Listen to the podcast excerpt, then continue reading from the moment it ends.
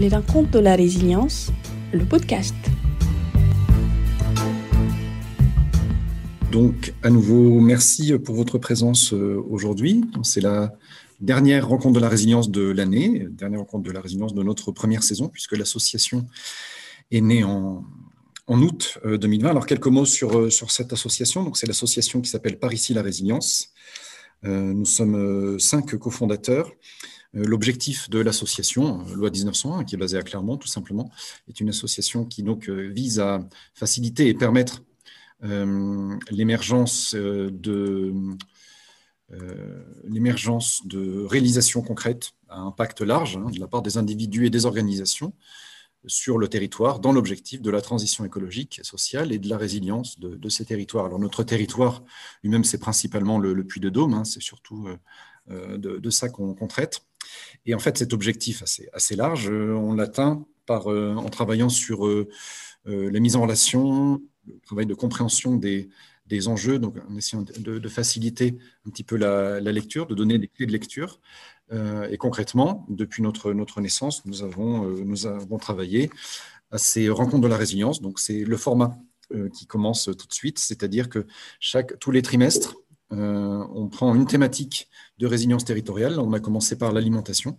Et ce, cette thématique est déclinée en six rencontres qui ont lieu en moyenne un vendredi sur deux, donc les vendredis midi, voilà, sur ce format en présentiel ou en distanciel selon ce qu'on peut faire. Donc, euh, et donc ça se décline à travers six rencontres. Et à chaque rencontre, qui dure euh, en principe environ une heure, euh, il y a une demi-heure avec un ou deux intervenants qui sont des acteurs du territoire, assez diversifiés. Ça peut être, on a reçu des agriculteurs, on a reçu un directeur de supermarché, on a reçu des personnes dans la transformation ou, des circuits, micro-circuits de distribution, on a reçu un élu, voilà donc des acteurs du territoire du Puy-de-Dôme qui viennent euh, donner leur retour d'expérience sur une thématique de résilience territoriale. Et donc euh, tout cela est enregistré, rediffusé et synthétisé aussi sur notre site par ici la résilience.org.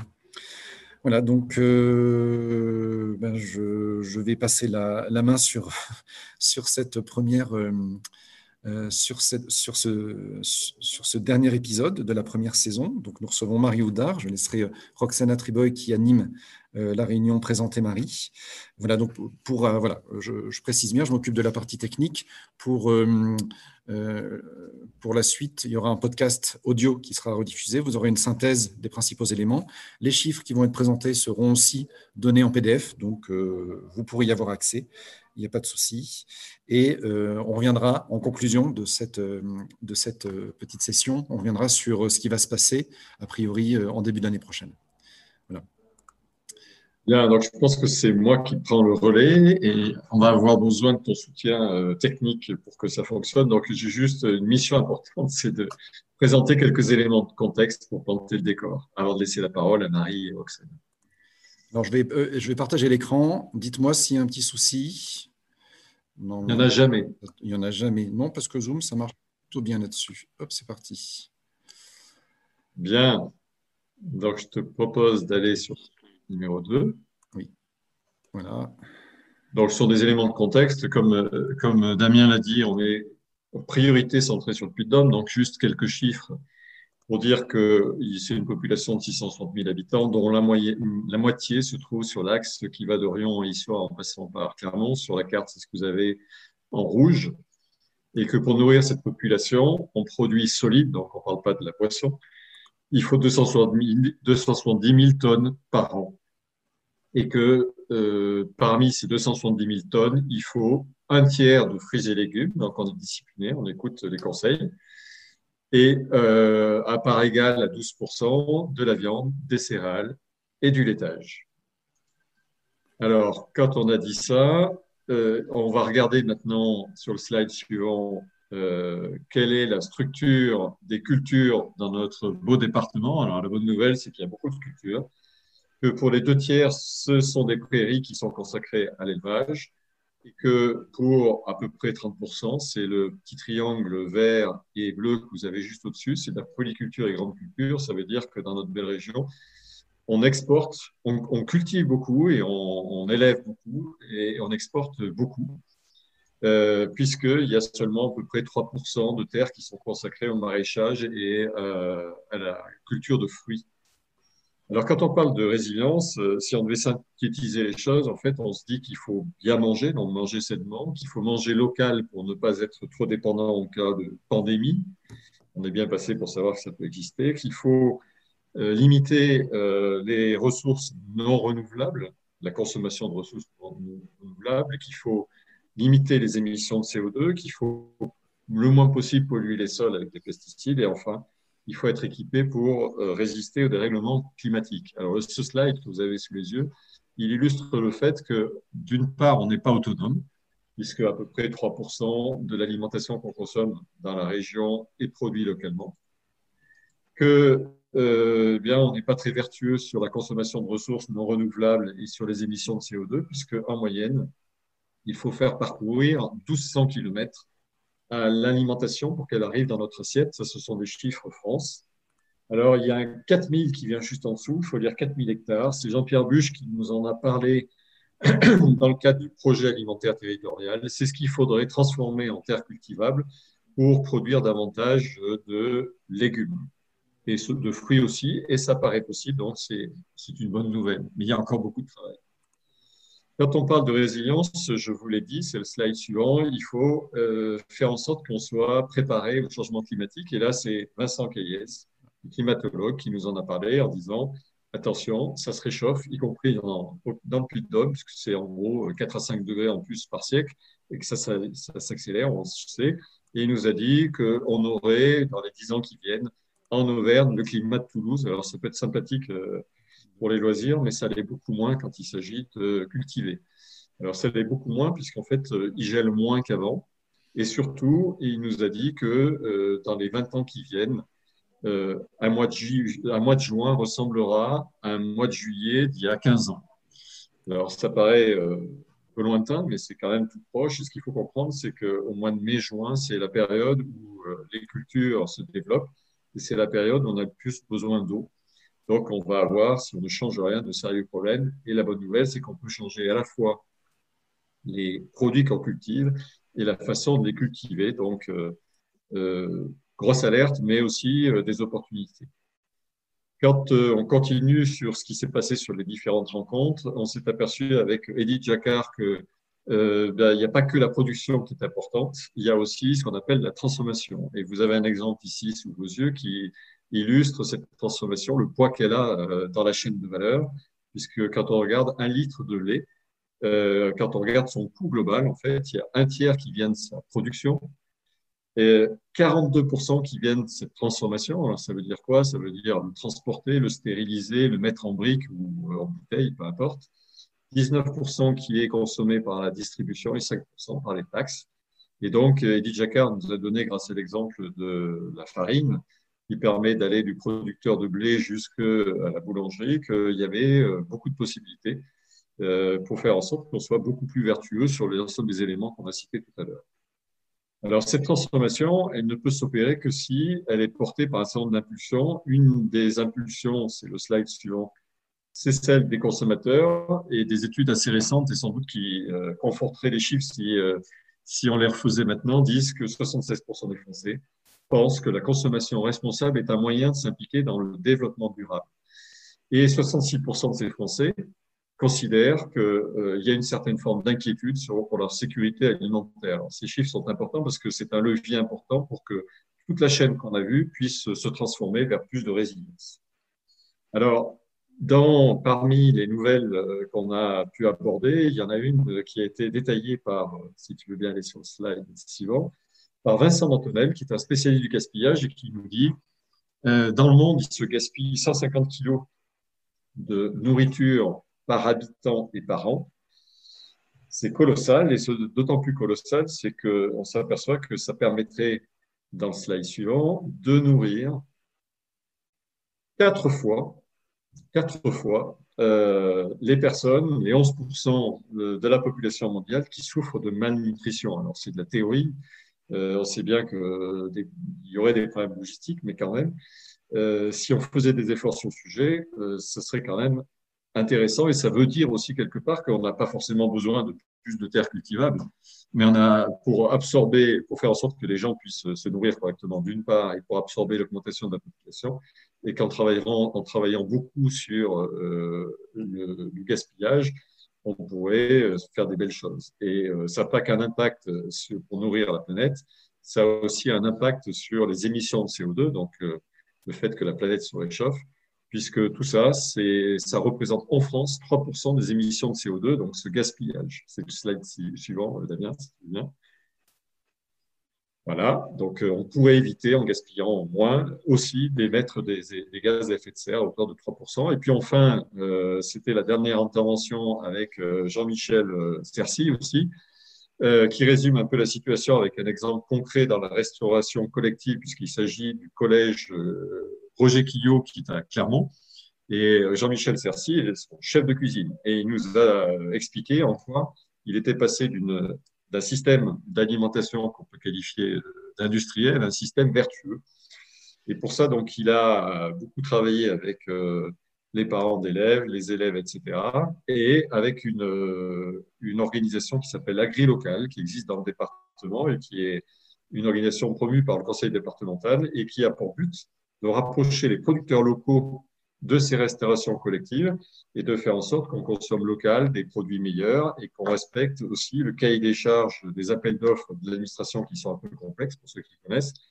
Et il nous a fait la démonstration qu'on arrivait à faire trois choses très sympas euh, depuis un certain temps dans ce collège et pas seulement dans celui-ci. On mange mieux. Euh, on a des élèves et des employés qui sont plus heureux et puis on respecte euh, le prix. Euh, et donc vous avez euh, deux chiffres ici. Le prix, c'est faire être capable de mettre à disposition un, repas qui coûte moins de 2 euros. Et comment on fait ça eh bien, on, on, fait en sorte qu'en, par exemple, prenant des meilleurs produits, c'est le cas du sauté de veau qui nous a cité.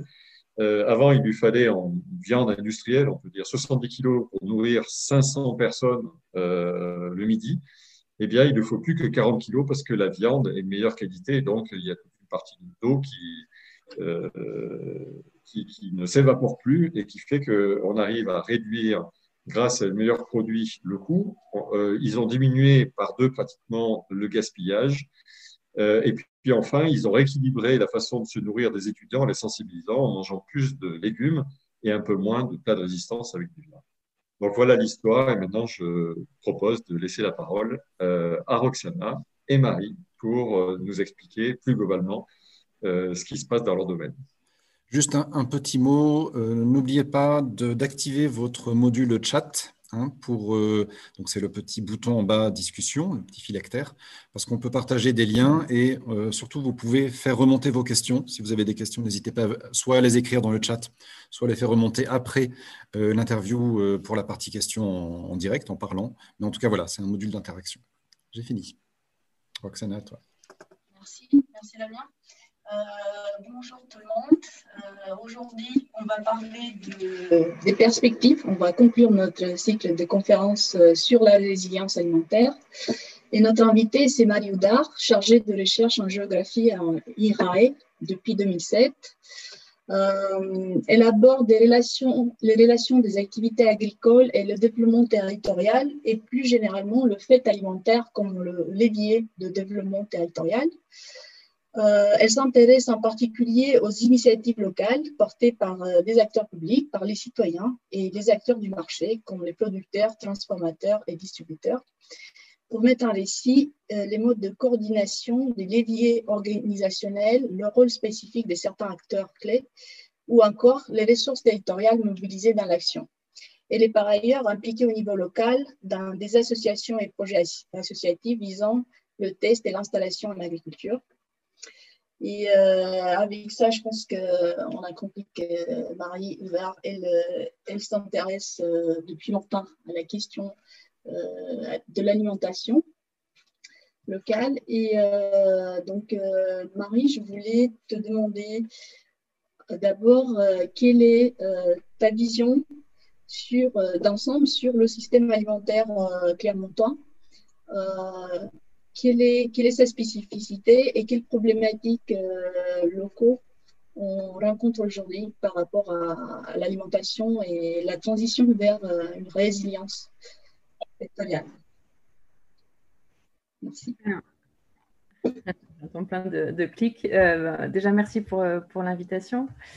Donc, comme tu l'as spécifié, effectivement, je, moi, je m'intéresse aux, différentes interactions entre les activités agricoles au sens large et puis les activités liées à l'alimentation et la question du développement territorial. et en ce qui concerne, du coup, la, alors, le système alimentaire euh, au niveau du, puits de Dôme, c'est ça ta question, exactement? Oui, oui, c'est ça.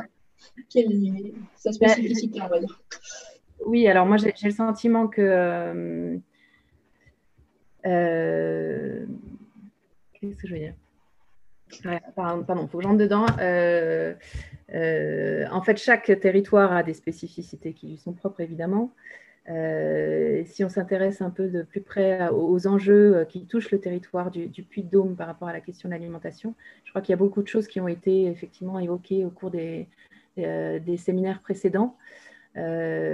Moi, il y, a, il y, a, plusieurs éléments qui, qui, me sautent aux yeux. Il y a la question de comment, un des enjeux forts qui est celui d'un rééquilibrage de la diversité des euh, des ressources alimentaires, en fait. Ça a été évoqué par Patrick euh, précédemment. Euh, on a un territoire qui est très marqué par la présence de l'élevage, en particulier au niveau du, du, du, du PNR de Livradois-Forez et puis du PNR des, volcans d'Auvergne. donc il y, a une grande richesse du point de vue des produits, des produits de l'élevage. pour autant, effectivement, de fait, il manque des ressources alimentaires du point de vue, des, légumes et des fruits.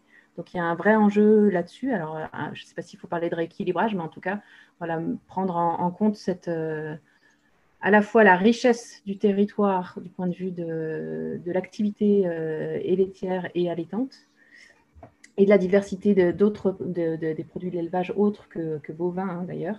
Mais en tout cas, voilà, notre région et notre département est essentiellement reconnu pour ça. Donc j'insiste vraiment là-dessus parce que c'est à la fois des ressources du point de vue de l'alimentation et puis c'est des ressources indirectes pour euh, l'attractivité vis-à-vis de l'attractivité du territoire. Euh, mais effectivement, il y, a, un enjeu à, développer les cultures, l'horticulture, voilà, la diversité des fruits, des légumes sur notre territoire. Donc derrière, il y a des enjeux fonciers de taille. et par rapport à d'autres territoires, à la fois au niveau du foncier, parce que c'est un peu l'enjeu de base, hein, on va dire, pour la, question alimentaire et la question agricole. Euh, et ben on, à la fois, on, peut être mieux, on peut considérer qu'on est mieux loti que d'autres territoires français, euh, et en même temps, on est sur un territoire qui, euh, plus que d'autres, se caractérise par, par, un gros émiettement des parcelles agricoles, par beaucoup de, propriétaires sur notre territoire. Euh, qui fait que c'est difficile de, penser les transmissions, de penser l'installation, euh, de penser même l'acquisition de, nouvelles terres pour, euh, pour l'installation d'agriculteurs. Voilà, il y a un gros enjeu là-dessus. Il y a à la fois de la richesse et, de l'enjeu sur cette question. voilà un petit peu ce que je vois en, premier lieu. Et après, du point de vue, parce que ça c'est vraiment les questions que nous, on, se pose dans, dans l'unité de recherche dans laquelle je, travaille, c'est les questions d'organisation entre acteurs. Et pour le coup, là encore, une des richesses qui est aussi un enjeu, hein, c'est euh, la, multiplicité euh, très récente des, actions autour de l'alimentation, qu'elles soient portées par les acteurs du marché, de la société civile ou, des acteurs publics, et avec des projets, euh, des plans alimentaires qui se mettent en place. et je pense notamment à, bah, celui qu'on connaît de très près, celui du, du PETR du Grand Clermont et du, PNR Librado-Forez, et puis euh, le pad de, Vichy Communauté aussi. Donc il y, a, plein de choses qui émergent, et, l'enjeu, c'est pour ça que je parlais à la fois de richesse et d'enjeu, c'est bien de, penser avec ces projets-là aussi la coordination de la grande diversité, de la grande richesse des initiatives qui, émergent sur, notre territoire. La question, c'est bien celle de la coordination de, tous ces acteurs et tous ces, gens, tous ces enjeux. D'accord. Est-ce que, parce que c'est un sujet d'actualité, est-ce que la, crise Covid a accentué les problématiques de ce système alimentaire dans ta vision en tant que chercheuse?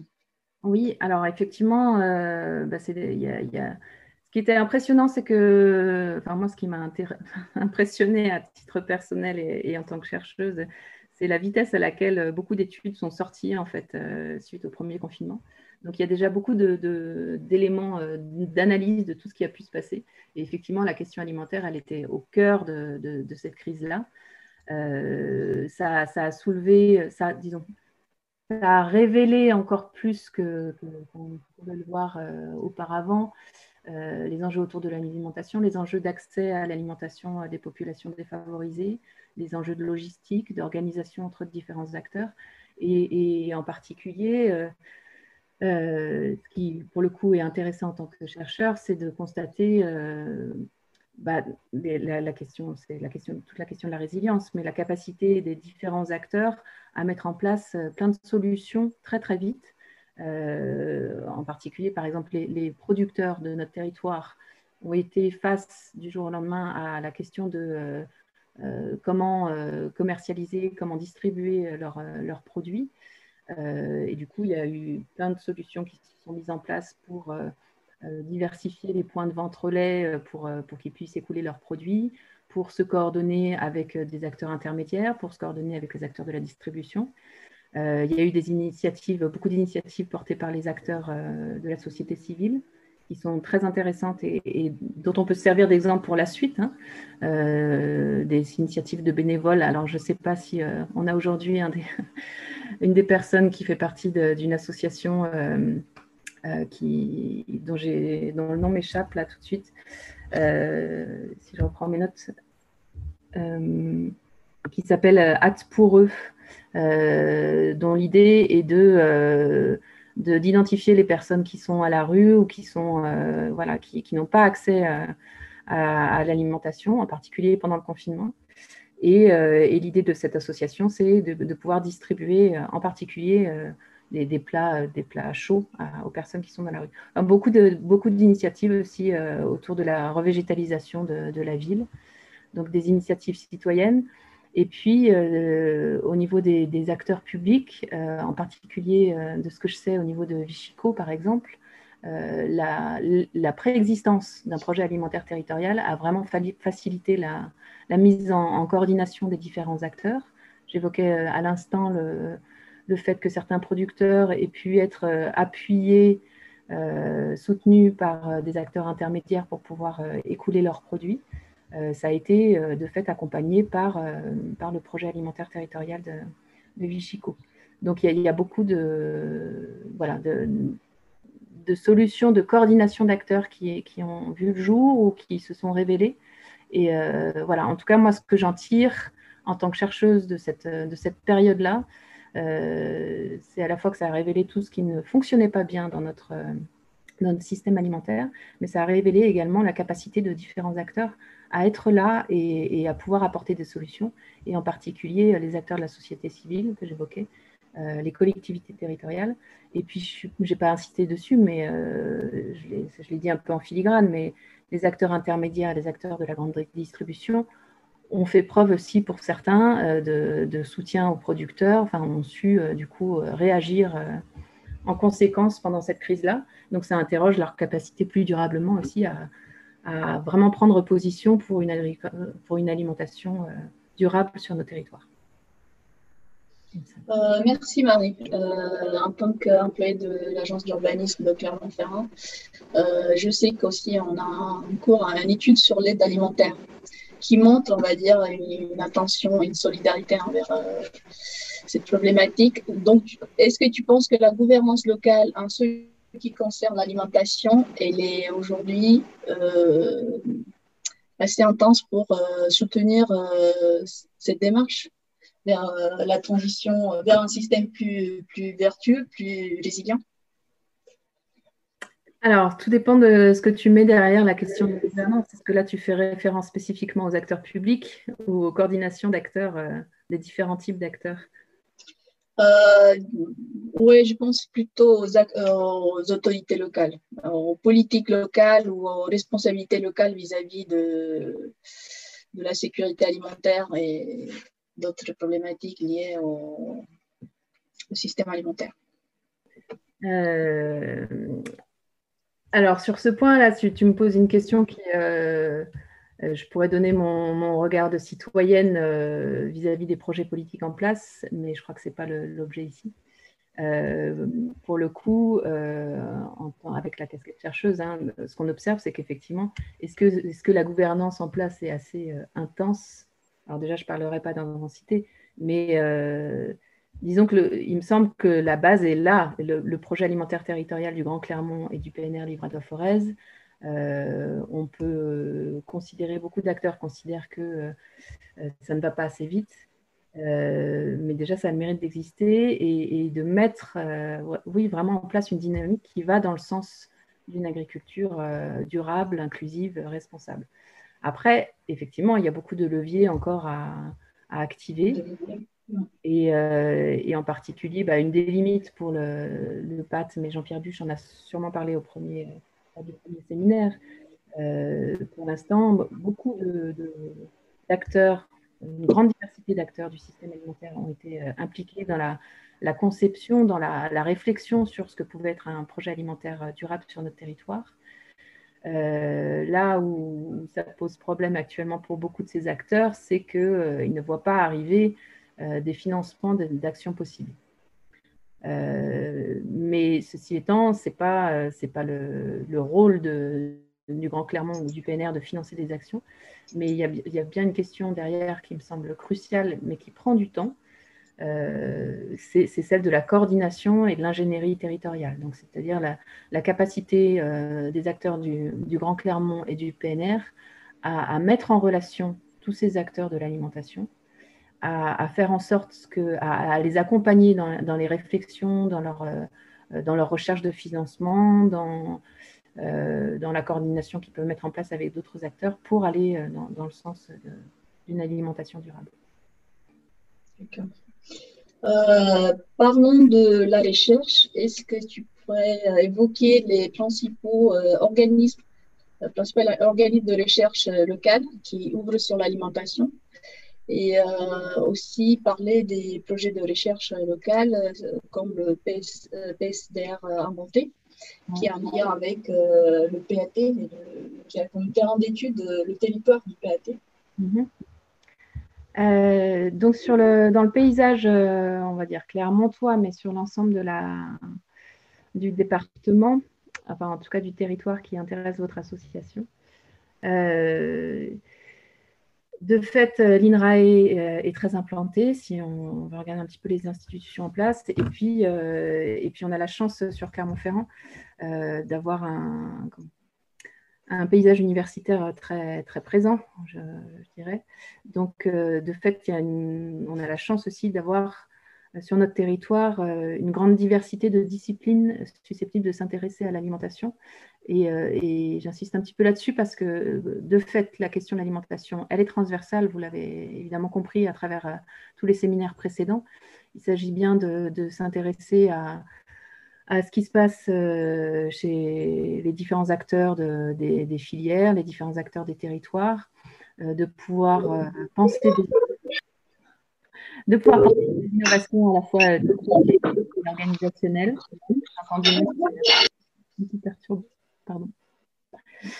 Euh, donc, tous les, tous les, chercheurs euh, compétents sont là pour, euh, pour à la fois pouvoir proposer des innovations techniques, organisationnelles, pour permettre aux agriculteurs de s'adapter au changement climatique, etc., pour, penser les questions, les questions logistiques qui sont majeures à l'heure actuelle, vraiment. Donc, il y a des chercheurs en sciences de gestion sur, sur la place clermontoise également. Euh, et puis tous les chercheurs en sciences humaines et sociales sur des questions de, coordination. Euh, alors, je ne sais pas si, euh, si l'idée, c'est de rentrer dans le détail des différents laboratoires. Je ne suis pas sûre que ce soit ça qui soit, qui soit majeur. en tout cas, effectivement, moi, je travaille dans, dans ce qu'on appelle une unité de recherche mixte.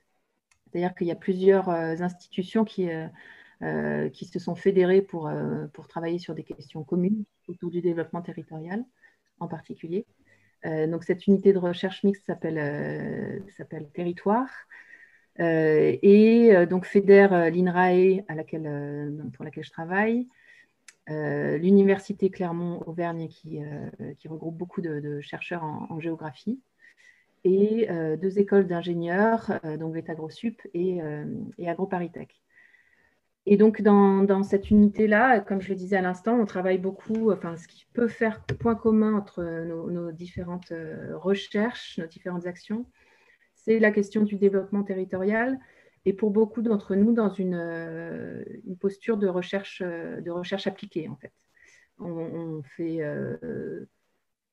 par rapport à, ce que vous pouvez connaître du paysage de la recherche française, notamment au CNRS, euh, on fait moins de recherche euh, fondamentale que de, que, de recherche appliquée. Euh, et ce qui me semble important de souligner aussi, c'est qu'on travaille beaucoup sur sur une avec une conception de la recherche qui n'est pas euh, top-down, c'est-à-dire que ça c'était un peu la mode des années, euh, des années 80, peut-être jusqu'aux années 80, de, euh, du chercheur dans, dans, son labo qui, qui conçoit des innovations et, et, ensuite ces innovations sont transférées sur les territoires. là pour beaucoup, l'idée à l'heure actuelle, c'est de, de co-concevoir avec les acteurs des territoires les innovations, les solutions, les leviers de changement en fait pour, euh, euh, pour les transformations sociales en général, pour le développement territorial en particulier, et puis euh, plus précisément pour la, question de la transition alimentaire. et donc l'exemple, effectivement, puisque tu m'as amené vers ça, Roxana, un des exemples de projets qui, qui se termine actuellement, qui a duré quatre ans, c'est un projet, euh, donc c'est dans le cadre d'un programme euh, PSDR. Donc, les programmes PSDR, c'est des programmes qui, qui existent à l'échelle nationale. Donc, ça, PSDR, ça veut dire pour et sur le développement régional. des programmes qui, qui déjà allient le monde de la recherche et les partenaires des territoires, les collectivités territoriales notamment. Euh, et, dans le cadre de, ce programme-là, il y a eu un, projet euh, qui s'appelle Inventer, euh, donc qui a duré voilà, quatre ans et qui est sur la fin là, et qui portait vraiment sur la question de inventons nos territoires de demain. Donc c'est dans l'idée que en partenariat avec, avec les acteurs des territoires, les chercheurs sont à même de, penser l'avenir des territoires au plus près des attentes des acteurs de ces territoires. Donc nos partenaires sur ce projet, euh, enfin, les partenaires de, grande proximité, c'était effectivement euh, le PNR Libradois-Forez et le Grand Clermont. Et un des volets de ce, projet, donc, qui, réunissait surtout des chercheurs en sciences humaines et sociales, et en géographie en particulier, bah, c'était celui, c'était la question de l'alimentation euh, et, donc, euh, autour de ça, notre, euh, notre travail, c'était d'identifier une diversité d'initiatives qui relevaient de ce qu'on appelle la, la, reterritorialisation de l'alimentation, donc en lien avec la question des systèmes alimentaires territoriaux, en fait, et de regarder la trajectoire de ces, de ces démarches-là pour comprendre comment, quels étaient les leviers de réussite, en fait, pour traduire ça après en, en, en levier de réussite qui pourrait servir d'exemple pour d'autres initiatives sur d'autres territoires. Euh, donc, juste pour être très concrète, on s'est intéressé par exemple à, euh, l'histoire de, euh, enfin, l'histoire, la trajectoire d'émergence et de développement de l'association en soutien pour les monnaies locales complémentaires, donc la DML 63 ici, pour voir dans quelle mesure bah, cette association-là qui répond à des enjeux de relocalisation de l'économie en particulier euh, participe euh, complètement à la question de la reterritorialisation de l'alimentation. Et du coup, dans, l'analyse de cette trajectoire-là, on regardait bah, qui étaient les acteurs en présence, à quels enjeux ils souhaitaient répondre, quelles étaient les, controverses, les, les, arrangements entre ces différents acteurs, et puis quelles, ressources financières ou ressources des territoires ils, avaient pu mobiliser.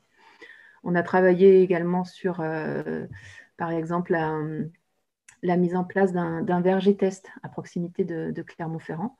Donc là, plus spécifiquement sur la question agricole, avec l'idée de, voir comment s'étaient coordonnés euh, les acteurs des collectivités euh, locales, euh, une association qui s'appelle ILO Paysan qui soutient le test en agriculture, et puis, euh, et puis des, producteurs et des bénévoles citoyens. Donc, comment ils s'étaient coordonnés au fil du temps pour mettre en place ce, verger de test-là et permettre le maintien et le développement d'une production euh, de pommes sur, notre territoire. Euh, voilà, j'aurais d'autres exemples, mais l'idée de, ce projet de ce projet-là, c'était voilà, d'étudier différentes initiatives.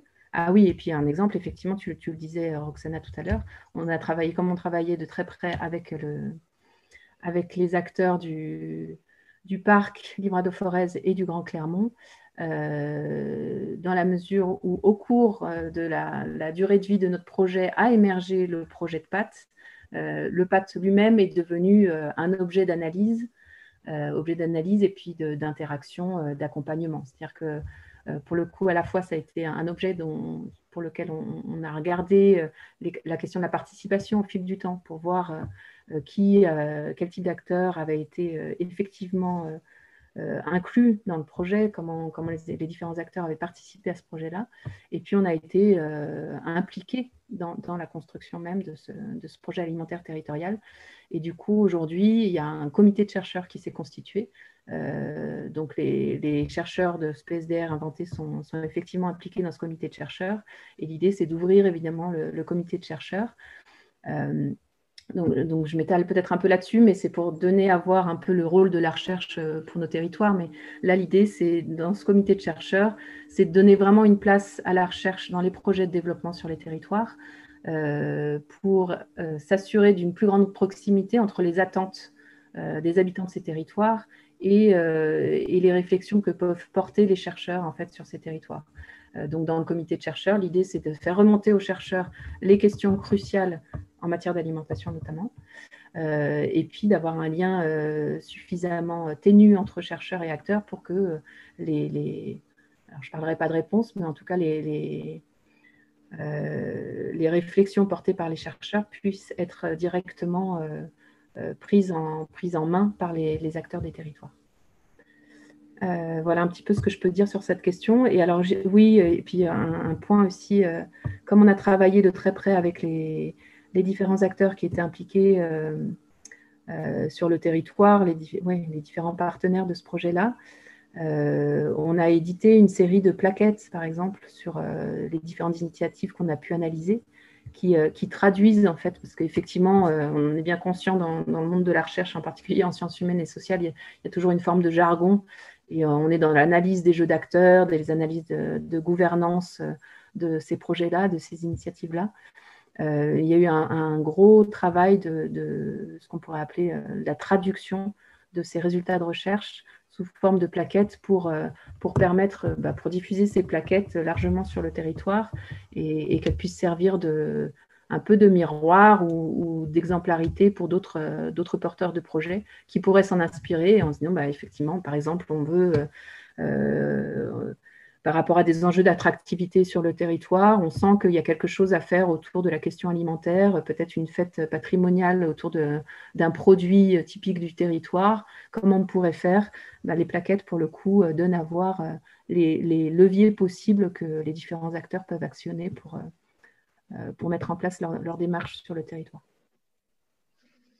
D'accord. Et en suivant de, d'assez près la situation du PAT. Est-ce que euh, la fin de ce projet PSDR inventé signifie la, une suite, euh, un autre projet ou c'est quoi la, à part le comité scientifique, est-ce qu'il y aura d'autres projets euh, sur l'alimentation à venir? Un lien avec le PAT ou, oui, alors euh, oui, de fait, il y a, moi je, parle surtout de, des travaux en sciences humaines et sociales que je connais bien, mais de fait, il y a beaucoup de, d'autres projets euh, qui sont financés euh, soit par l'Agence nationale de la recherche, soit par, par les régions, etc., par notre région en tout cas, qui sont en cours ou qui vont émerger autour de la question alimentaire et en particulier euh, sur les aspects de production, de transformation de pratiques, d'innovation, euh, de, co-conception de, euh, pratiques innovantes en élevage notamment.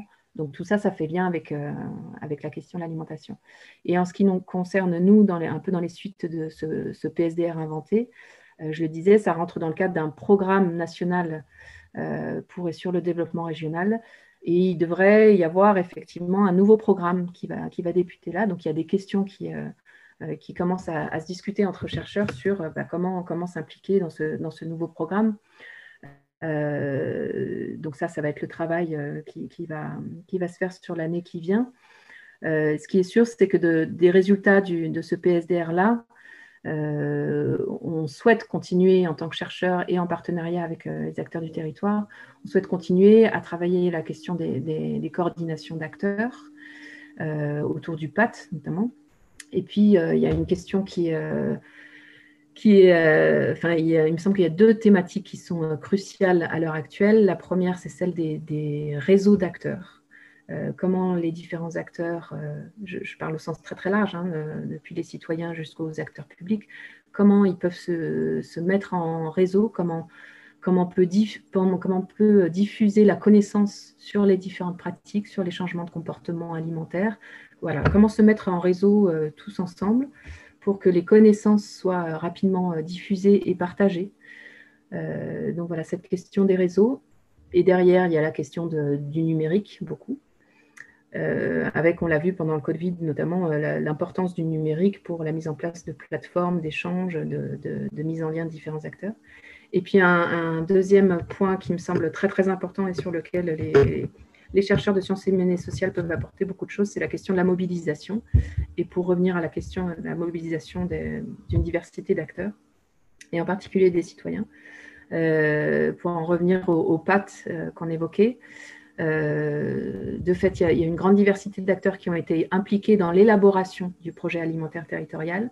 Aujourd'hui, l'enjeu, c'est de faire perdurer cette mobilisation. En fait. C'est de donner une place euh, durable à une diversité d'acteurs sur, euh, sur ce projet-là, et en particulier aux acteurs de la société civile, puisque pour, pour certains, enfin, quelques-uns ont pu se retirer du projet par manque de, de compréhension ou de visibilité de, ce que pouvait apporter ce, projet. D'autant que derrière, euh, mais peut-être que je m'étale un pour le coup, tu m'arrêtes, mais derrière, c'est euh, un enjeu fort de, la question de l'alimentation et de la coordination entre tous ces types d'acteurs.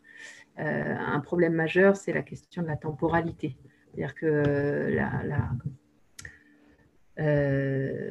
entre la diversité des échelles d'action et la capacité de réaction de différents acteurs, euh, la, vivacité d'action, je dirais, par exemple des acteurs de la société civile, leur, pouvoir euh, très rapide de, mise en action, de mise en réseau, versus euh, des, trajectoires peut-être plus, lentes, en tout cas, on pourrait le considérer comme ça, de la part des pouvoirs publics, parce que derrière, beaucoup de démarches administratives peut-être plus compliquées je résume pour beaucoup les choses. Mais... Donc oui, la question de l'alimentation va être euh, très forcément approfondie par tous les acteurs de, euh, la recherche euh, et, en lien avec d'autres acteurs, pour le coup, recherche et développement sur notre territoire. Merci. Euh, donc, on on remarque l'accélération des initiatives liées à l'alimentation. Est-ce que tu, voudrais en mentionner, je ne sais pas, d'autres initiatives par rapport euh, à ça? De la, ton activité de recherche, tu as rencontré des, initiatives qui t'ont marqué et que tu veux partager? Bien sûr, euh, brièvement. Brièvement, d'accord. Oui, mais j'évoquais, ben, alors évidemment, euh, si, c'est vrai que j'aime bien insister là-dessus. Euh, on a tendance à, opposer souvent dans la réflexion sur une, alimentation durable, on a souvent tendance à, opposer un modèle euh, agro-industriel très dominant de fait, hein, très concentré, production standardisée, spécialisation, etc et puis euh, des modèles alternatifs. Et euh, ben, je l'ai entendu un peu en filigrane tout à l'heure, je ne sais plus à quel moment, je crois que c'était quand euh, Patrick présentait quelque chose, mais je ne sais plus ce que c'était exactement, mais on a tendance aussi à opposer classiquement la grande distribution et, et la production paysanne, enfin voilà, à, à, avoir deux schémas un peu en tête, un modèle durable territorialisé et puis un modèle agro-industriel internationalisé. Euh, donc je reviens là-dessus parce que de toutes les analyses d'initiatives qu'on a pu euh, faire, ce qui ressort beaucoup, c'est que finalement, il y a rarement euh, sur le terrain, ces deux modèles-là sont, rarement présents de manière exclusive. En fait, on a souvent de l'hybridation de modèles. J'insiste un peu là-dessus pour, pour dire qu'effectivement, on a analysé les démarches qui sont plutôt portées par des acteurs publics des acteurs de la société civile ou des acteurs du marché. Mais à chaque fois, ces démarches-là, elles, se font en interaction avec les autres acteurs et souvent dans des interactions très, très inclusives. alors, je citais l'ADML pour le, pour le coup tout à l'heure. Effectivement, elle, exclut certains acteurs du marché, par exemple la grande distribution, mais d'autres euh, d'autres initiatives peuvent être beaucoup plus euh, moins radicales. Je ne dis pas qu'il faut aller dans un sens ou dans l'autre hein, pour l'instant. Euh, donc, pour répondre à ta question plus précisément concernant les acteurs, les acteurs publics, bah, vous savez tous, voilà, il y a l'existence du PAT PNR euh, Grand Clermont, aussi le pas de Vichy, euh, il y a des projets alimentaires autour de Courpierre. Euh, alors, il y a beaucoup de projets alimentaires en fait au niveau des collectivités territoriales qui ne sont pas forcément labellisés par le Programme national de l'alimentation. Pour autant, c'est vraiment des réflexions portées par les collectivités territoriales. il y a vraiment des actions qui vont dans le sens de l'alimentation durable. et au niveau des, acteurs du marché, on avait analysé aussi il y a quelques années la, la mise en place d'une filière portée par l'enseigne de grande distribution Carrefour. Euh, ça, c'était un exemple très intéressant pour voir effectivement le rôle de la grande distribution euh, en matière d'alimentation durable, euh, malgré, voilà, au-delà de tout ce qu'on peut penser de la grande distribution, je pense qu'il est important de, prendre en compte leur capacité, leur pouvoir d'action en matière d'alimentation durable et de maintien des agriculteurs sur les territoires. Je ne suis pas sûre qu'il faille je ne vais pas plus dans le détail. Si vous voulez, on peut revenir sur chacune de ces initiatives. Mais euh, je pense également à, alors là, complètement en dehors de notre territoire, une initiative euh, euh, au Sahel qu'on avait pu analyser aussi dans le cadre d'un autre projet, la, mise en place d'une laiterie qui valorise, mais alors vraiment pour le coup, une race locale, une, une, société, la société Peul, sur, dans le nord du Sénégal, voilà, une petite laiterie euh, avec euh, une dimension sociale très forte, une dimension environnementale très forte, même si elle peut être critiquée, et l'implication très forte au fil du temps finalement de Danone, par exemple, pour, soutenir ce type d'initiative, pour le coup très, ancrée territorialement. voilà, un peu juste pour mettre un petit peu de, nuance par rapport aux, gros archétypes, à nos deux gros modèles autour de l'alimentation. Et au niveau de, des initiatives portées par les citoyens, je, pense que pour le coup, alors je ne sais pas si c'est particulièrement le cas plus dans le Puy-de-Dôme qu'ailleurs euh, en France, mais euh, beaucoup, beaucoup d'initiatives qui foisonnent, qui foisonnent vraiment. Je parlais de la DML, mais il y a évidemment la COP des Dômes que tout le monde connaît, je pense, aujourd'hui. Euh, au niveau des espaces tests agricoles, plusieurs existent dans notre département. Euh, il y a des réseaux qui se constituent autour des, jardins potagers, des jardins collectifs. Euh, j'imagine que vous, connaissez tous les jardins partagés qui existent euh, à Clermont-Ferrand. Là, actuellement, on travaille avec des, étudiants de Master 1 et de Master 2 justement sur le jardin de, de, Rabanès, donc à proximité du centre-ville, de l'école d'architecture.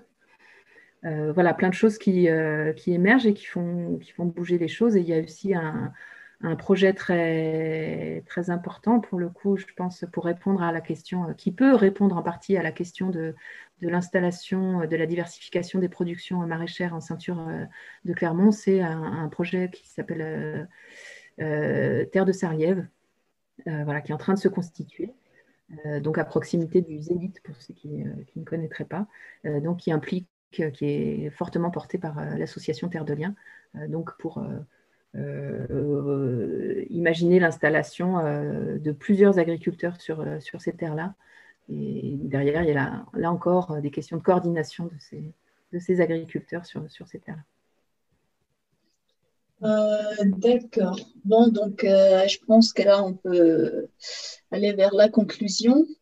Est-ce que si tu aurais un coup de baguette magique, comment, euh, comment tu, quelle intervention tu ferais pour, euh, améliorer le système, pour euh, passer vers un système plus vertueux? Quelle est ton image de système résilient sur le territoire local?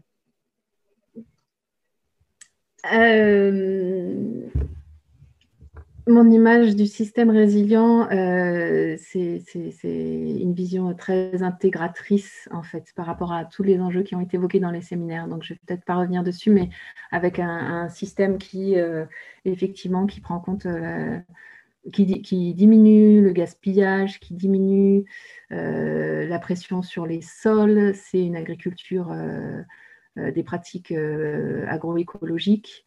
Euh, bon, c'est tout ce qui a déjà été évoqué en fait. Euh, mais mon coup de baguette magique, je le mettrais euh, à la fois sur la mobilisation citoyenne et sur les pouvoirs publics. Pour le coup, je donnerais beaucoup plus de sous aux pouvoirs publics pour accompagner les initiatives citoyennes. Et, je doterais l'ensemble des citoyens de connaissances très, très pointues sur, sur la question de l'alimentation pour qu'ils soient en mesure de, euh, d'agir et, de faire remonter euh, aux politiques publiques euh, leurs attentes, en fait. Ma, voilà, ma baguette magique, je la, je l'activerai vraiment de façon à ce que tout ce qui vient du citoyen, de l'innovation sociale, en fait, puisse, être, puisse exister, se multiplier et arriver correctement jusqu'au pouvoir public et que les pouvoirs publics s'en saisissent vraiment et prennent vraiment la mesure de, l'importance des enjeux qui, euh, existent autour euh, de l'alimentation durable aujourd'hui pour, y mettre les moyens humains et financiers. D'accord. Donc, pour finir un peu sur une polémique, pour toi, les, autorités publiques manquent surtout de ressources pour s'investir de, plus dans la résilience alimentaire alors, de ce que j'observe en tant que chercheuse, euh, oui, hein, il me semble qu'il y a une répartition. Euh, voilà, il on manque, enfin, les, pouvoirs publics, effectivement, euh, ont besoin de plus de ressources, qu'elles soient financières ou humaines, pour agir. Après, en tant que citoyenne, pour moi, la question qui, qui est sous-jacente, c'est celle du projet politique. Donc, s'il y a projet politique et et prise de décision, euh, les, moyens financiers, on les trouve. Euh, donc, euh, merci beaucoup. je passe le relais à Théo pour, pour soulever un peu les questions du public. Théo, est-ce que tu... Oui, je suis là. là? Alors, ben, merci à tous pour cette intervention. Merci euh, Marie, merci Roxana. Alors, on a eu quelques questions posées. Je voudrais juste commencer par euh, juste euh, une petite intervention de Thierry qui demandait Marie, tu as parlé tout à l'heure de plaquettes à la mise à disposition. Est-ce que tu avais éventuellement un lien Internet pour les renvoyer ou alors c'est que des formats papier? Enfin, voilà, pour qu'on pour qu'on puisse avoir l'information ou, oui, oui, oui, au contraire. D'accord, très bien. Bah, si, tu peux nous, si tu peux nous mettre ça dans le lien ou alors on le récupérera euh, par la suite pour le proposer dans le compte-rendu ou euh, sur notre site internet. D'accord. Alors, au niveau des questions posées, alors des questions qui ont été posées, j'ai une question de Jérôme. Alors en fait, c'est une question un peu large, c'est-à-dire que il est en recherche de données en fait autour de, de l'agriculture, des productions donc en fait, pour, il posait la question, est-ce qu'il y a des sources qui sont disponibles? Donc on en a euh, quelques-unes, euh, nous on a montré quelques-unes via l'association, mais est-ce qu'il y a d'autres sources? Est-ce qu'il y a des sites intéressants pour trouver des informations sur euh, les chiffres clés sur les récoltes et les, productions?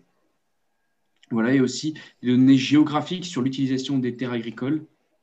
Et il parlait aussi d'une typologie détaillée des productions agricoles pour comprendre bien les, enjeux aussi. Qu'est-ce qu'il y a vraiment un endroit pour trouver la plupart de ces informations bah, je pourrais en donner une liste par ailleurs. Hein, mais alors, au niveau des sources disponibles de manière assez générale, pour le coup, euh, il y a un diagnostic. Euh, le diagnostic a été effectué dans le cadre du projet alimentaire territorial qui est extrêmement riche. Patrick en a repris des éléments là aujourd'hui. Il faut peut-être reprendre ce diagnostic-là, en fait. du coup, qui avait été notamment fait par le, comment, la, le bureau d'études euh, Solagro. Donc là, on a des données assez précises sur euh, à la fois l'utilisation des terres, euh, sur les, données spatialisées. je ne sais pas si, si, la question là, du coup, c'est l'idée, c'est d'avoir des données pour, sur un diagnostic général ou si c'est de pouvoir avoir accès à des données géographiques pour, pour les, retravailler après dans une base, enfin, dans un logiciel. Ah, alors, ce que je vais faire, c'est que je vais peut-être inviter Jérôme à, activer son micro et à préciser sa question s'il veut bien. Peut-être, peut-être pas. oui, oui, ça c'est pour, parce que ça m'intéresse si quand on calcule la production possible dans la région, on a besoin de données de, de de production, de terroir, de de production.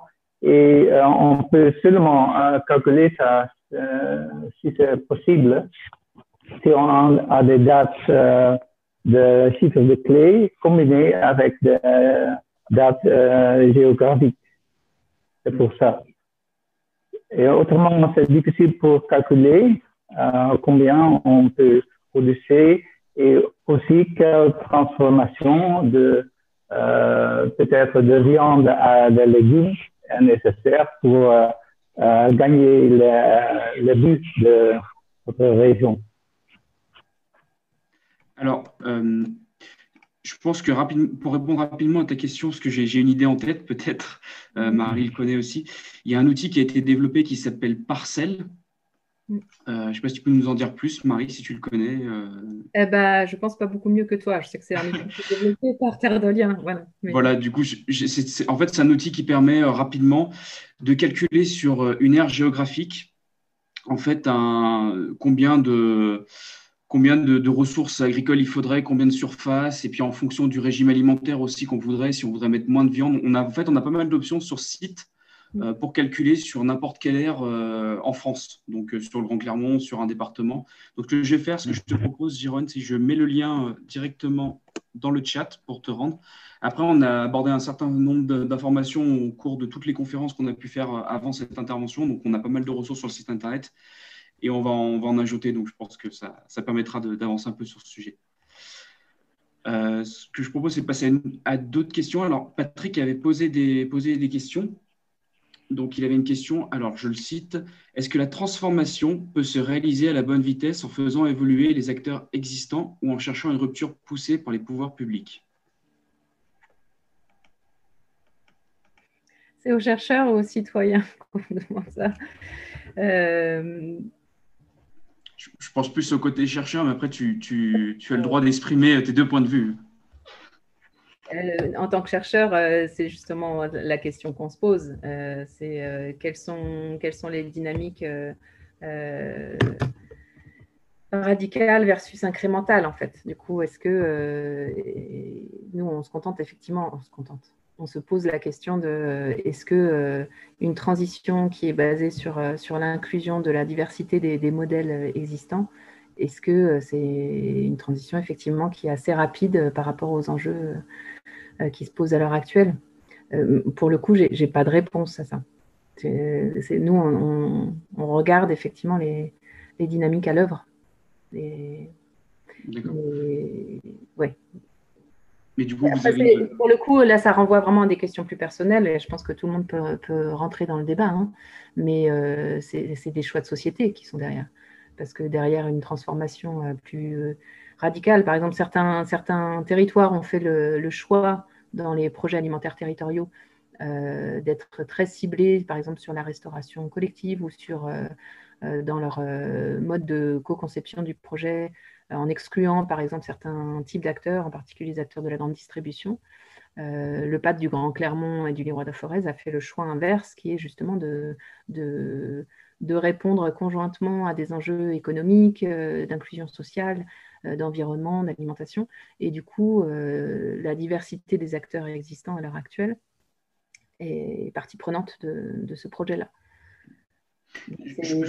La question, c'est là derrière, du coup, c'est celle de l'efficacité aussi, hein, plus que de l'urgence. Mais euh, je pense que ce qui pourrait préciser un peu cette question, c'est qu'il nous a parlé beaucoup d'initiatives territoriales et c'est un peu le propos de l'association de, parler de ce qui se passe sur 63 et vraiment sur le territoire. Mais du coup, on se rend compte qu'il y a des enjeux quand même en termes d'autorité à plusieurs échelles. Et du coup, est-ce que tu dirais que à, quel, euh, quel niveau en fait ça se passe le, PAT Est-ce que ça se passe que, enfin, pardon, la gouvernance euh, alimentaire, ça se passe à, à quel niveau? Et est-ce que tous ces niveaux arrivent à la même vitesse? Je veux dire, niveau euh, très local, peut-être régional, peut-être national, peut-être européen, j'en sais rien. Mmh. Bah, c'est justement de coordonner ces, ces, ces niveaux d'action.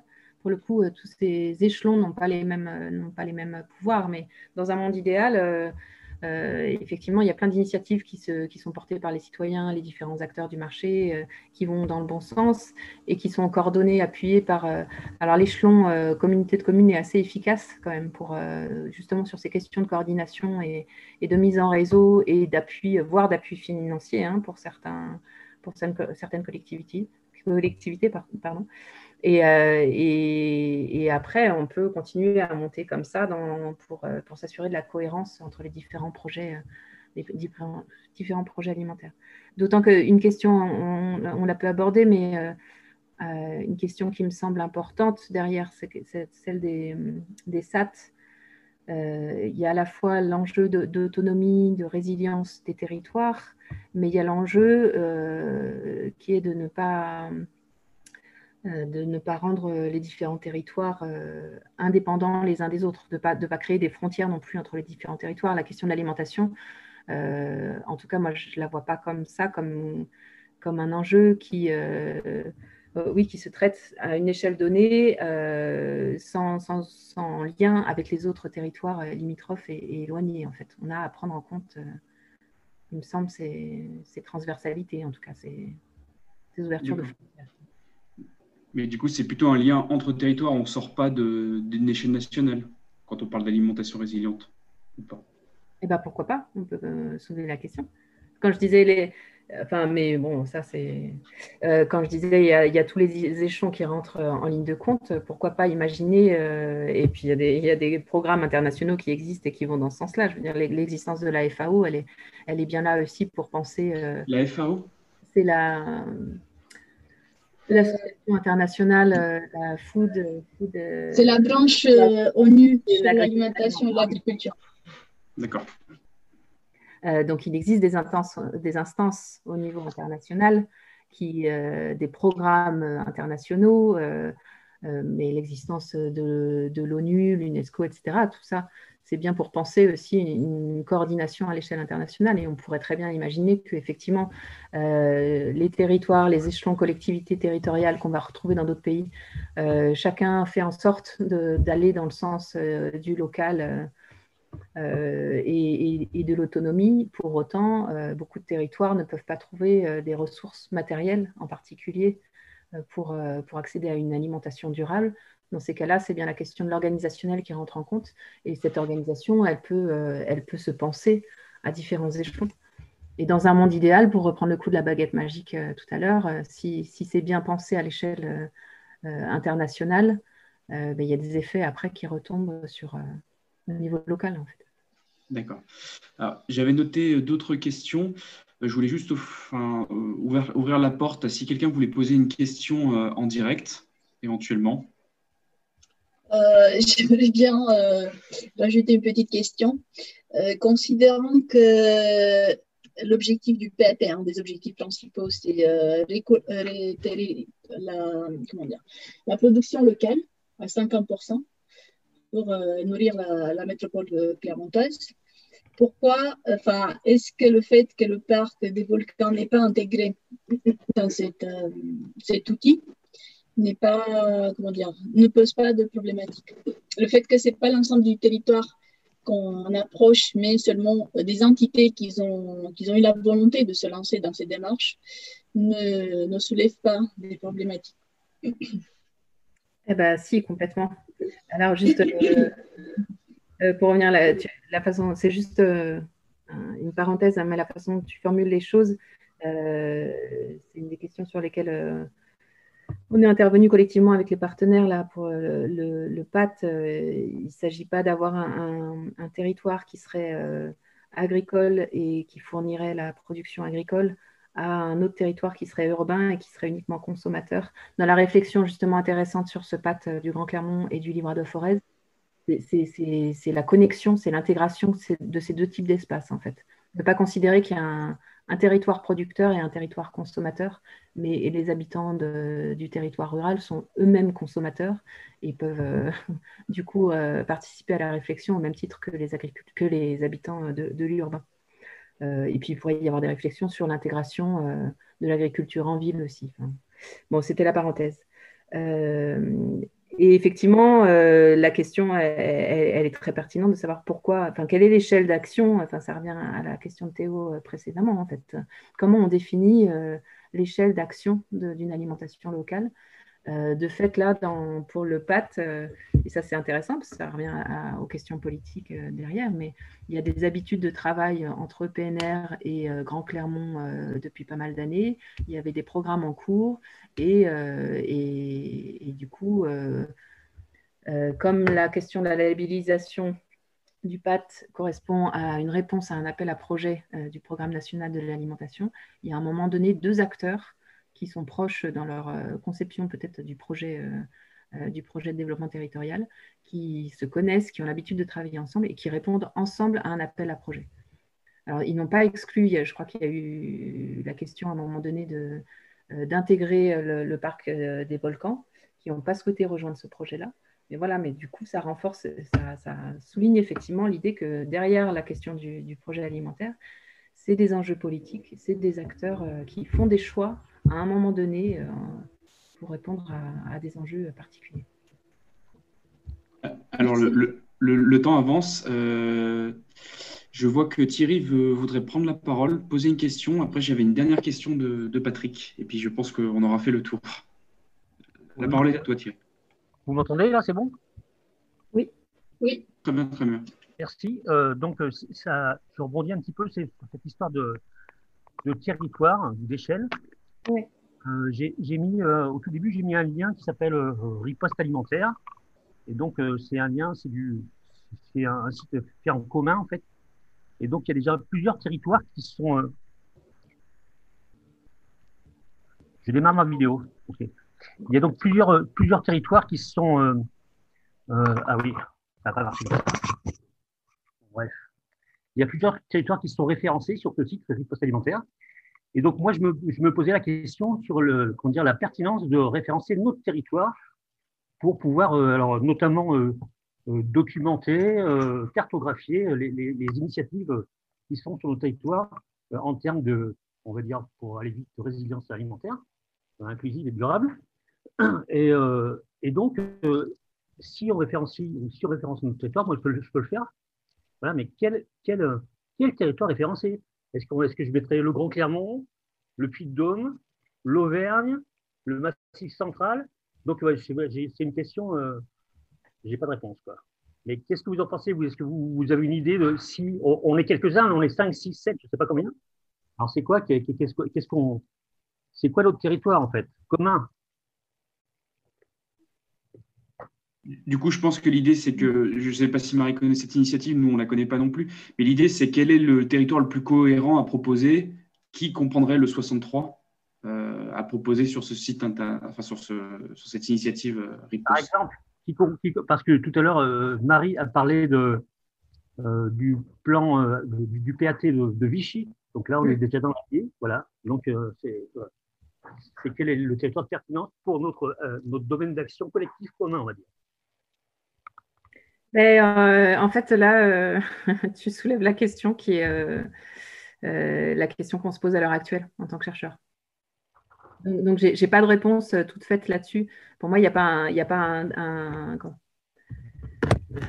enfin, derrière, il y a des questions. et, déjà, et je trouve que c'est intéressant parce que l'Auvergne est intéressante pour ça, parce que par rapport à, Enfin, tu connais bien, je pense, euh, les, questions qui se posent aussi dans la DML, mais par rapport aux monnaies locales, euh, pour le coup, euh, des territoires comme le, Pays basque ont une identité très forte.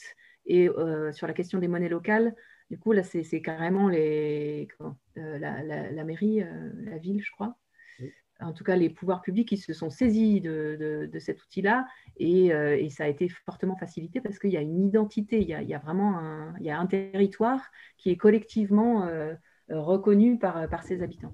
Et effectivement, en Auvergne, euh, je trouve que la question est, particulièrement, particulièrement compliquée en fait. Quelles, sont, quelles, limites on fixe par rapport à, voilà, à la question de, de l'identité collective? À quel territoire on se, on se réfère exactement? Donc là, je pense qu'il y a un travail, il y a une construction peut-être à mettre en place. Et par ailleurs, euh, sur des questions euh, plus administratives peut-être, mais euh, la question de quel territoire pertinent pour, pour la gestion de l'alimentation, là, à mon avis, si, tu dois référencer du coup le territoire par rapport à ce, à ce réseau que tu évoques, la limite à chercher, elle est par rapport à la capacité des acteurs de ce, de ce qui serait cet espace-là à, agir ensemble. là, pour le coup, c'est vraiment les questions qu'on va instruire, nous, dans, les mois qui viennent. Donc, je ne peux pas avoir une réponse plus détaillée que ça, mais il me semble que c'est vraiment... Euh, certes, on pourrait agrandir la question de l'alimentation euh, par chez nous, là, en, en faisant des liens entre euh, Pat Vichy et Pat Clermont, et ça existe, ils existent ces liens. Mais est-ce qu'il y a effectivement une première euh, frontière à délimiter en fonction voilà, du pouvoir d'action et du pouvoir de coordination de ces, différents acteurs? Un peu, euh, si je devais résumer, parce que je suis désolée, mais c'est vrai que c'est. Si je devais résumer, parce que le temps tourne, il faut qu'on. Faut Mais du coup, c'est à la fois un, rapprochement, une cohérence agricole et de production, mais c'est aussi à la fois une cohérence humaine à pouvoir euh, partager en fait et à organiser les choses euh, ensemble. Oui. Tout au long de, l'échelle de l'alimentation, de la production, euh, comme on le dit, de la, de la fourche jusqu'à la fourchette. Voilà. Et en prenant garde après aux dérives identitaires, la question de l'identité territoriale peut. mais, et juste pour, par rapport à Thierry, il y a, sur la question des pâtes, en fait, il y a un réseau national qui existe je vous, enjoins tous à aller regarder un peu le. C'est le RNPAT en tapant euh, euh, dans un moteur de recherche. Et donc, du coup, une des actions de ce réseau national des, des pâtes, c'est entre autres de, recenser tous les pâtes qui existent en France. Donc, il y a beaucoup de. voilà, il doit y avoir des, rapports, je suppose, qui existent et qui permettent de voir du coup les choix d'échelle territoriale qui, qui ont été faits pour les différents projets alimentaires. Eh ben, écoutez, je vous, remercie, euh, donc euh, Marie, Roxana, et puis euh, pour tous les autres pour cette intervention. Je vais laisser passer la, je vais laisser Damien faire la conclusion voilà, de ce dernier événement cette année. Merci à tous. Merci beaucoup, merci Théo. merci Marie, Roxana, Patrick et aux, intervenants, aux personnes qui ont posé des questions. Merci pour votre, votre attention. Donc, je voulais aussi comme remercier, même s'ils ne sont pas tous là, les, les participants enfin, les intervenants aux différentes, euh, différentes sessions. Donc, je les ai listés ici. Voilà, donc on a eu, euh, donc on a eu six sessions sur ce, sur ce trimestre, toutes sur l'alimentation, la résilience alimentaire. On a commencé avec Jean-Pierre Buche, président du PAT Grand Clermont, pour, euh, en septembre pour parler de la, des questions de stratégie territoriale. Ensuite, on a, eu, on a descendu en fait la chaîne de valeur, si je puis dire, c'est-à-dire qu'on a commencé par la production alimentaire début octobre avec Gilles Lèbre et Olivier Touran tous deux agriculteurs, mais avec des approches différentes et complémentaires. Ensuite, on a fait la transformation avec Edith Jacquard, qui est membre de la Graine au pain, qui est une filière de transformation dans, euh, dans la. Ensuite, on a parlé, euh, début novembre, euh, on a parlé de distribution, avec deux modèles différents, celui des, marchés de Maxi Lucie, qui distribue des produits de paniers panier d'agriculture paysanne, donc Lucie Bourillon, cofondatrice, et Jean-François Moreau, directeur de l'hypermarché au Champ Nord, là, près de, près de, de la Croix-Néra. Et ensuite, euh, on a fait la partie consommation avec l'angle des déchets alimentaires et de la restauration collective. Donc, on en parlait, Jean-Michel Cercy, chef de cuisine au lycée Roger Quillot, qui a échangé en direct avec Vincent Dantonel, qui lui euh, est chez Framaim, une structure, petite structure qui travaille à optimiser euh, la réduction des déchets alimentaires. Et bien sûr, Marie, aujourd'hui, pour conclure sur des perspectives de, recherche. donc voilà, l'idée, c'est que à la prochaine saison, donc le prochain trimestre, le premier trimestre 2021, on part sur une autre thématique. A priori, ce sera l'eau. on, reviendra, on reviendra vers vous euh, très vite puisqu'on vous proposera un moment ouvert, euh, un moment de présentation de cette nouvelle saison et un moment de, de réflexion aussi, d'échange. Alors, si vous souhaitez participer, ce sera en janvier. On n'a pas encore la date, mais on vous tiendra au courant très vite. On vous invite simplement à vous rapprocher de notre site web, voilà, par ici la résilience.org, euh, sur lequel vous trouverez les podcasts, les comptes rendus, les différents éléments présentés, également l'agenda des prochaines, euh, sessions qui seront aussi euh, les vendredis et je crois que ça commence mi. Voilà, bêtement, je n'ai pas noté la date. Excusez-moi. Ça commence le 15 janvier. Voilà. 15 janvier, 29 janvier, Et ensuite, on passe les vacances et on reprend le 26 février. Bon, de toute façon, on est sur, le même format les vendredis midi. Et tout ça sera sur le site. Et vous pouvez, bien sûr, si vous souhaitez euh, participer plus activement ou simplement soutenir notre association, vous pouvez adhérer à partir de 10 euros. Euh, voilà. Donc, on vous remercie par avance de, votre, suivi, de votre intérêt pour tout ce qu'on fait. On espère que ça, apporte quelque chose et que ça aide à mettre en relation et ouvrir un petit peu les perspectives. Euh, voilà, je ne sais pas si Théo, Patrick, si vous avez, Roxana, si vous avez d'autres choses à dire.